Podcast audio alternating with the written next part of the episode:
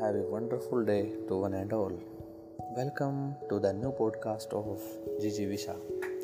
Today we are going to listen the current Indian captain of T20 team Rohit Sharma what he says about talent and hard work.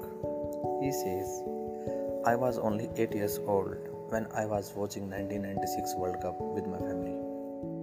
I still remember even today that we lost that semi-final match from Sri Lanka and it pricked me a lot at that time. I was not in cricket, still I was feeling bad. The whole nation was disappointed. This thing made me connect to cricket. I was engaged in gully cricket, but once I asked my uncle to attend the summer camp, and my only intention was to be with my three friends who were the part of that summer camp. I was enticed by the idea that I would have a happy time with them. I never thought of my selection in school, and that would change my whole life. I started my cricket as a bowler. It was so because I did not want to stand and wait for the whole day for only 5 minutes batting. Everybody wanted to be a batsman, but not a bowler.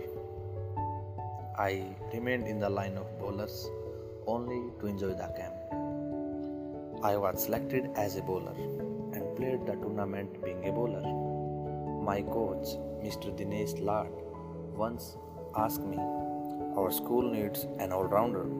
Can you become the one? And I bluntly said, Yes, I can. And really, I had no idea whether I would be able to do batting or not. But I was optimistic and I felt I could do that. I took it as an opportunity. Luckily, I was fortunate that I came on 7th and 8th number and I made some runs also. And the whole scenario changed from here. I knew that I did not have God gifted talent. People say that I have natural talent, and I make them understand also that this is not a God gifted skill. This is purely my hard work. I was a bowler, but my hard work turned me into a batsman. Always remember that hard work can overpower natural talent. I became a bowler because of my natural talent.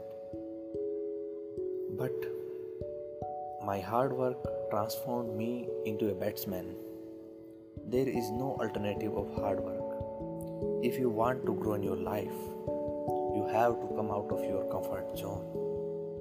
So, challenge yourself and feel the success. First of all, inward, and then it will be reflected outward.